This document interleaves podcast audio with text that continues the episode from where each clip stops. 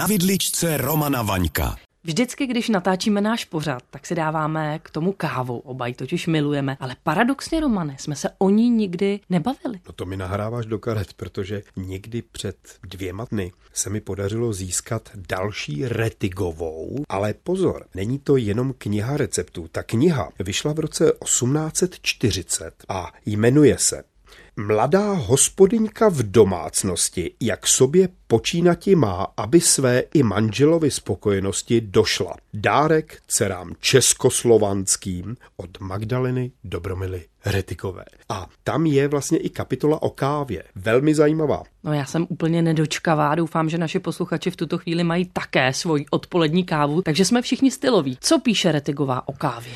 Jak se dobrá káva vařiti musí. Káva je jedna z nejprvnějších blažeností mnohých paniček, takže by raději vše jiné než kafíčko oželeli a přece tento přemilý nápoj mnohá z vás uvařiti neumí, říká Magdalena Dobromila děvčatům v téhle knize. Kafíčko bývá kalné, všelijakou nechutnou přísadou pokažené. Chápu to dobře, že tehdy prostě holky neuměly pořádně kafe uvařit. No to říká Magdalena Retigová, že jo, holky vy to neumíte, já vám řeknu, jak se to dělá. No tak pojďme si představit, že jsme tady v tom období a co nám Magdalena radí? Já to ocituju přesně. Dej kafe na pánev, míchej, až trochu žloutnout počíná. Tak ale jenom abychom byli úplně přesní, my se bavíme o kávových zrnkách. Správně, protože tenkrát si mohla koupit zelená, ještě nepražená zrnka kávy. Víš proč? Ne. No, byly levnější než pražená káva už hotová, samozřejmě. Takže si ji dámy museli doma nejprve vlastně upražit.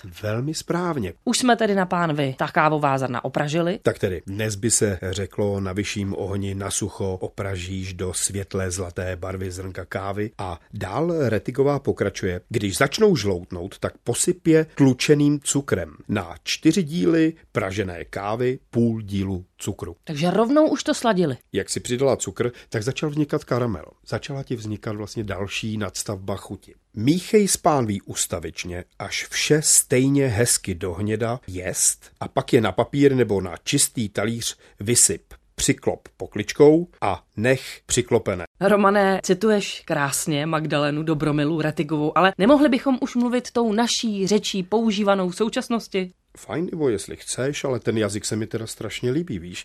Ale cukrová zrnka už se vlastně rozdrtila pouze, přesypala do rendlíku, zalila studenou vodou a přivedla k varu. Mezitím se ten karamel rozpustil, nechala to chvilinku povařit. Chvilinku, to je tak jako hodně obecné. Jak dlouho? No já nevím v roce 1840, kolik byla chvilinka, ale Magdalena Dobromila píše chvilinku. Dobře. Tak eh, řekneme minutu? Tak minutu. Dobře, radši dvě já bych dal dvě. Já bych dal fakt dvě. Chvilinka je dvě. Tak jsme domluveni. A nakonec vyčistíš jelením rohem. Promiň, jelením rohem? Místo lžičky míchám jelením rohem, nebo jak tomu mám rozumět? ne, vůbec ne.